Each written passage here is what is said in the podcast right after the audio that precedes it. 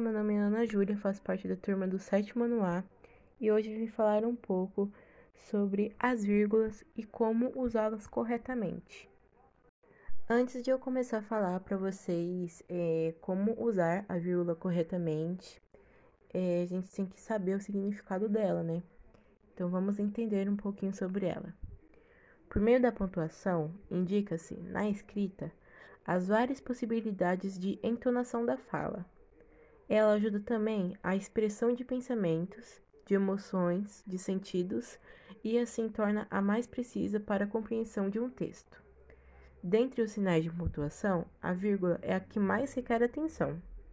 Existem situações em que o uso desse sinal é obrigatório, levando em conta a estrutura da frase. Em outras, se o deslocarmos, o sentido da frase será totalmente alterado. Uma dúvida muito constante que existe na língua portuguesa, que muitas pessoas não entendem de primeira, é quando usar a vírgula corretamente. A gente tem que usar a vírgula para separar os elementos.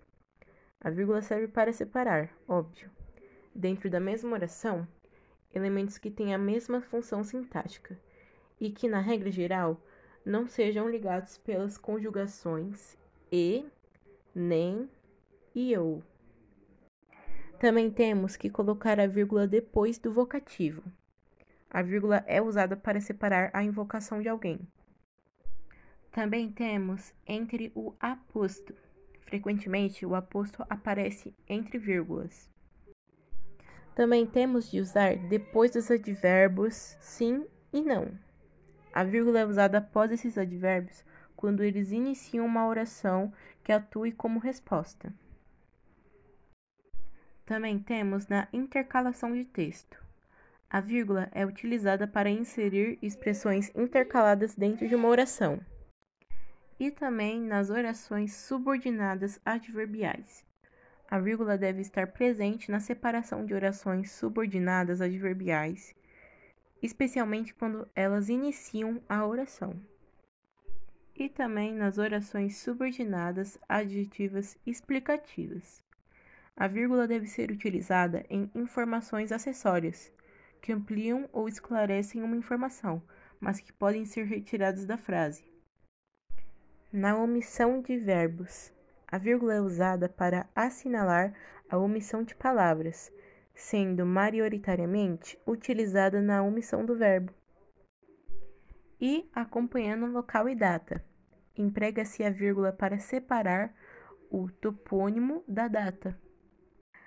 Agora nós iremos entender quando não usar a vírgula.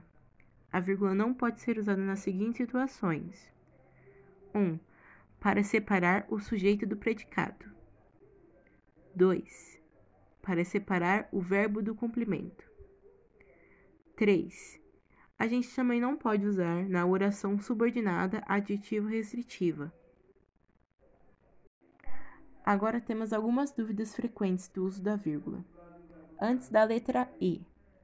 Geralmente, a vírgula não é empregada antes da conjugação E, bem como das conjugações nem e ou, exceto nas, nas seguintes situações: quando há repetição da conjugação com objetivo enfático, quando os sujeitos das orações são diferentes e quando a conjugação é, transmite um valor de diferença e não de adição. E este foi meu podcast explicando um pouco sobre as vírgulas. Espero que vocês tenham gostado e nos vemos até a próxima. Tchau!